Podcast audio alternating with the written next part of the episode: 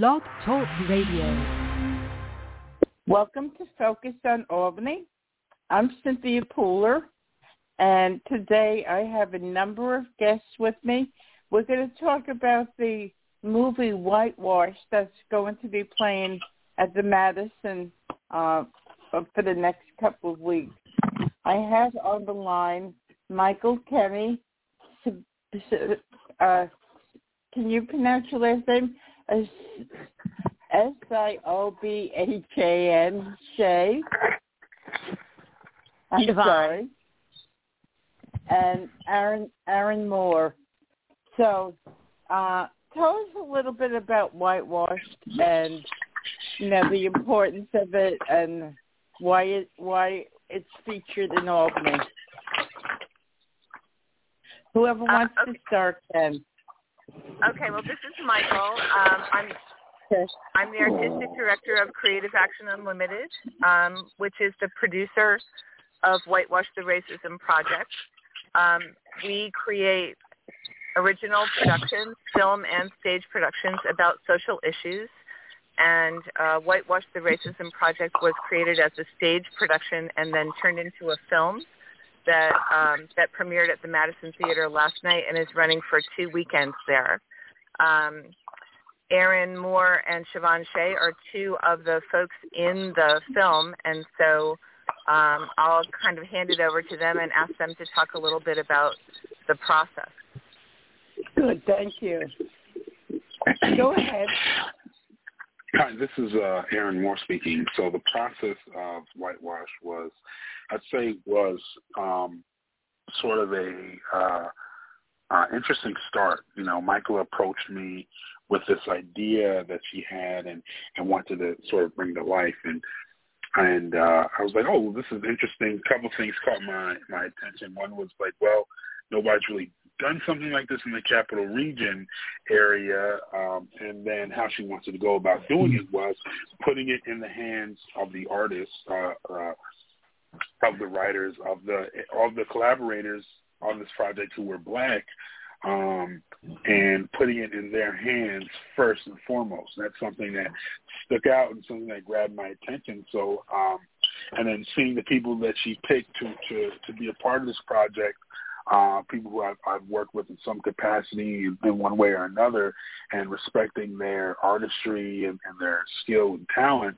as performers, um, those things kind of made me want to jump on board. So having this process of talking about what we feel in this, um, uh, what we feel um, uh, when it comes to the whitewashing of uh, racism and, and black culture in uh, um, America, and starting out from that point, and then just saying, how can we put that to somebody uh, moving? Um, sorry. Um, how can we put that into um, how can we put that into in, into, into into a performance and, and do it on stage, and starting from just our perspective and building up from there was something that really stood out for me and some and part and was part of the process that really um, that I really enjoyed. So I'll start there. I'll leave it with that. Aaron, I, I've got to ask you a question. Um, I guess you've been involved with this since, uh, you know, the, the beginning, the beginning of the Yeah. creation of this. When people watch TV or listening or listen to the radio, do you Yeah. think, from your perspective, that the issue of race has been whitewashed in this country? Um, I, don't- I don't think it's a perspective. I think that's an act, you know, an actual fact that um, it has been completely whitewashed um, in this country, around the world, um, and not even just this country, but African American history has been completely whitewashed uh, around the world. Uh, oh, no, sorry, not African culture and history has been completely whitewashed around the world, especially African American history. Um, from any sort of level of uh, infrastructure um, has been completely whitewashed. Um, yes, yes. Okay, so um, I am so Siobhan? sorry. I have trouble. Yes, thank you.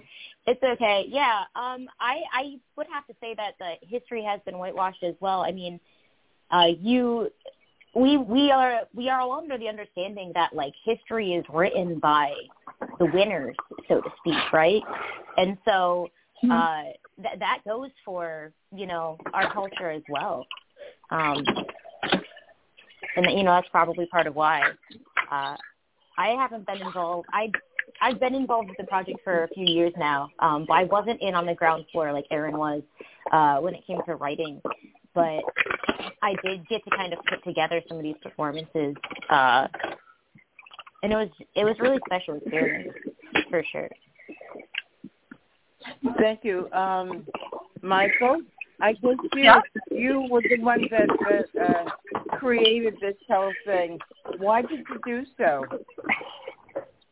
Uh, well, Creative Action Unlimited is dedicated to um, to addressing uh, social issues in an artistic way. Um, it was actually suggested to me that my next project be about racism, and I'm a white director and playwright. So, um, so you know, I asked the folks that were suggesting this to me whether they felt that I was capable of being effective in uh, in addressing this issue, and they felt that I was. And then I asked for their help, and they said yes, they would help. So, um, you know, this is a huge issue to tackle. Um, initial meetings with the cast were somewhat overwhelming as we generated all the topics that we needed to try to cover about the whitewashing um, that's happened around racism in America over the years. Um, but I think that we narrowed narrowed um, our focus enough to make the production incredibly powerful and effective. So when you when you were creating this, did you create this from a national standpoint or what you were seeing in the capital district or a combination of both? No, it's definitely not a capital region focused production. Um, although there are, you know, individual monologues by capital region artists about their experiences with racism, but um, but all the material in the production and in the film um, is a much broader perspective than just uh, regional. Okay. So Aaron, you Aaron, uh, what do you bring to the table as far as this movie is concerned? Uh, what do I? Uh, well, I, I bring just. I would say I bring just as much as everybody else, or just as much as uh, uh, my wonderful cast that I get to work with, or I, I got to work with. Um, you know, I I, I brought um, an open mind. I brought sort of my experience um, into this. I brought my voice, uh, my passion, and just my artistry, just like you know I saw my fellow cast members do alongside me. So, um, as you would, as you were um, rehearsing for this, did you learn any differences between the black culture and the white culture that people don't seem to grasp? Uh, well, I I would say, and, and I'll just uh, and, and I'll speak from my perspective, and leave Michael and Teron uh, up to theirs. Um, I, I will I kind of win this not sort of separating white culture because I, I really don't think white culture was brought up except for the aspect of the of white culture. One of a part of uh, white culture was whitewashing history. I think that's sort of the only thing that gets brought up, and then just sort of the racial tendencies that happen amongst white culture. But I don't. There's not really comparison. Um, I feel within the show, um, and uh, um, I. It's more focused on just. I, I would say that the show sort of focuses solely on the truth of the truth and then the, the emotional impact of events that happen within black culture. So I, I don't I don't really get a sense of a comparison of cultures. Oh, okay, okay. So so Bon, um, what did you learn from from the creation of this movie? Yeah, um, I think uh, my perspective was a little bit different going in um, because I'm I'm mixed race uh, and I have white parents, um, and so it was like a it was a learning process for me, um, and it was uh, like speaking as someone who has grown up with some privileges that uh, my fellow cast members haven't. Uh, it was it's a lot of self reflecting uh, and kind of seeing uh, how you have participated uh, in perpetuating uh, essentially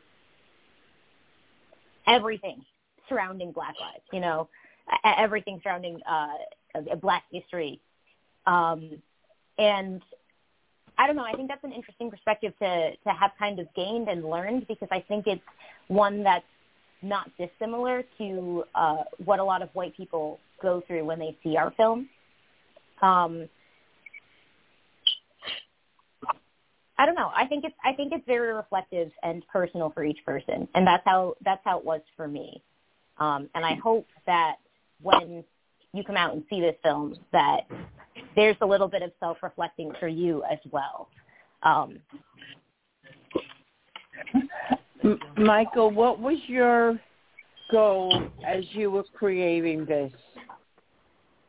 Um, well, I think first of all, it's important for me to say that it was not one of my goals to have the cast members learn anything. Um, that that my goal was to learn from the cast members and to share that um, the education that I had from from their experiences, from my own research, from pulling this project together, um, to share it with audiences, particularly white members of the audience um, who who might have a similar experience to mine um, around around this issue. Because when I started the process, you know, I'm a I consider myself to be a liberal or radical um, white activist um, in the community. And, I, and if you had asked me at the beginning of this project, you know, how self-aware I was about my own um, my own privilege, I would have said very self-aware. But working on this project for a year was very challenging to me um, because I became aware of aspects um, of my own thinking that you know that are just culture um, that we that we as white people need to be um, need to be open to hearing about, open to changing, um, and not not be asking black people to explain it to us um, or to help us change. And so it is a very um, challenging process, and uh, we recognize that you know it's a challenging film to watch. Um, audiences have told us it's a very challenging film to watch, but my goal is to create community change. And one of the ways that we do that is by having individuals recognize what's going on with them um, and be willing and open to change that. So where does the uh, movie take place? Uh, the movie is showing at the Madison Theater in Albany. We premiered no, no, the movie no, last. No. Uh, in the movie itself, where does it take place? Does it take place in Albany? Does it take place in Washington D.C. in Kansas? Where No. does it take place? Um, Siobhan, you want to you want to field this one? Yeah, sure. Um, our film kind of takes place takes place anywhere and everywhere. Um, Whitewash goes through the history uh, through a series of vignettes and monologues, um, and so the space is is undefined, um, but at the same time recognizable. If that makes sense. You know, I I'm a keen observer of what's going on, and I'm a baby boomer, and I've seen the standard of living diminish for a lot of people way before COVID, and and COVID, you know, was you know, pretty devastating. So whether you talk about um, employment, whether you talk about the student loan debt crisis, uh, the the middle and lower class Americans in this country I have more of a difficult time.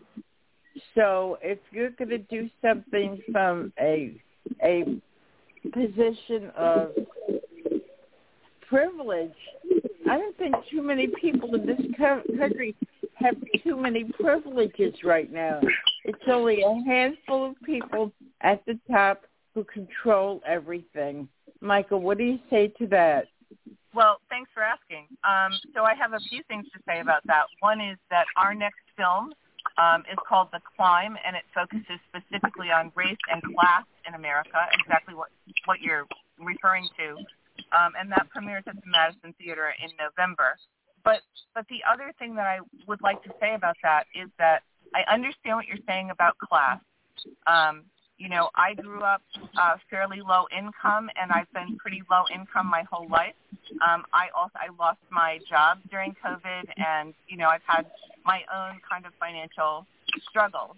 But um, and that's true of, of many of us. But my experience as a white person in America still puts me in a more privileged position than a person of color in America who's experiencing the same thing. Because for decades, um, for centuries, um, black people in America have been have been systematically disadvantaged, and and so people of color in America, whether it's COVID um, that created these problems or not, um, started in a lower situation because systemically that lower situation for people of color in America was created by white people. So it isn't, you know, we're not, you know, I'm sure you've seen this saying going around about like we're not all in the same boat. Um, so you know, some of us have boats that already had holes drilled in the bottom, um, and some of us did not. My boat does not have that many holes drilled in the bottom. People of color are, you know, rowing as fast as they can in a leaking boat. One of the things that uh, has been on the news for the past number of weeks is the uh, killing of Gabby Petito. And Gabby was a young white woman. And the the contention is there there is a lot of uh, black and brown people who have disappeared that the media does not focus on at all. Right. Um, what do you say to that? Uh, and indigenous people. Um, but, right. Okay. You know, maybe, yes. But maybe Aaron or Siobhan could speak to that. Okay, Siobhan. Yeah. Um, I think it's uh, it's good that we're looking into uh, you know missing persons cases like good for Gabby's family that they were able to kind of get their closure sooner. But uh, it's again just another example of white privilege um, of the white girl that has gone missing. Uh, and there are, there are hundreds and hundreds of other women um, that are people of color, that are indigenous, that have gone missing, uh, that don't get that attention. And black women, uh, we pretend like we care about them in the United States and in media um, because we want to be like them, we want to emulate them, but at every turn, black women are denied the same kind of rights uh, that that white women get for free. Aaron, Um, what's your thought? um, well, I, well, Sharon, I think kind of took a big, big chunk of it, and I, I definitely agree uh, with what's been said thus far. Um, I tend to, I mean, black people have gone, have been going missing for years, and have not or have have not given, been given or been completely denied the same access or the same resources in finding in, in being found. Family members, uh, friends, loved ones uh, have just been abducted, and, and Lord only knows what has ended up happening to them. Um, but I think it's just another symptom of a of a larger issue, uh, not of, of a of the larger issue when it comes to um, black people around the world, um, where we are looked upon and we get not second, not third, but fourth, um, fourth, fourth class services um, for us from where it's become where it's where uh, having you know the resources that go out if if one of us go missing, uh, from food, from education, from uh, financial services, medical services, um, things of that nature. I mean, God, there's been proven to be um, a pipeline connecting black children early as early as middle school to the prison, to the prison uh, prison system, and it seems, you know, something again we've been saying for years, but now that it is out there and it's not such a quote unquote myth around the world that it's an actual thing, you know, still little to nothing is being done about this issue where there is a portion of the human race that is, that majority have been going from school straight to being incarcerated and then having not while being incarcerated not being provided services, not providing, not being provided education, uh, uh, med- um, mental health services, addiction services, things of that nature, um, and then being put back out on the street without those services, to ultimately being put right back, uh, becoming uh, incarcerated. So uh, our missing, um, again, is just a, a part of a larger lack of care um, in the black community around the world, globally. So, Michael, do you do you envision this movie being picked up at uh, at different movie houses throughout the country? Um, well, that would be lovely. Um, but right now, uh, what we're focusing on is, you know, every production, every stage production and film production that comes from Creative Action Unlimited is available for uh, for organizations to um, to license to bring to their own communities. This is an important message that we want to to make available to organizations that are trying to raise community awareness and inspire action. So right now, that's my main focus. Um, certainly, people uh, who saw it last night and who saw the stage productions um, have encouraged me to um, to have it have a broader reach, and I'm open to that. Um, that was one of the main reasons for creating the film because the stage production is emotionally exhausting for the actors to do. Um, and of course, it's limited in scope in terms of our ability to keep performing it live, you know, at a distance. So, um, so this creating a film means that it's available now to anyone um, in the country that's interested in bringing it to their community as a way to raise awareness.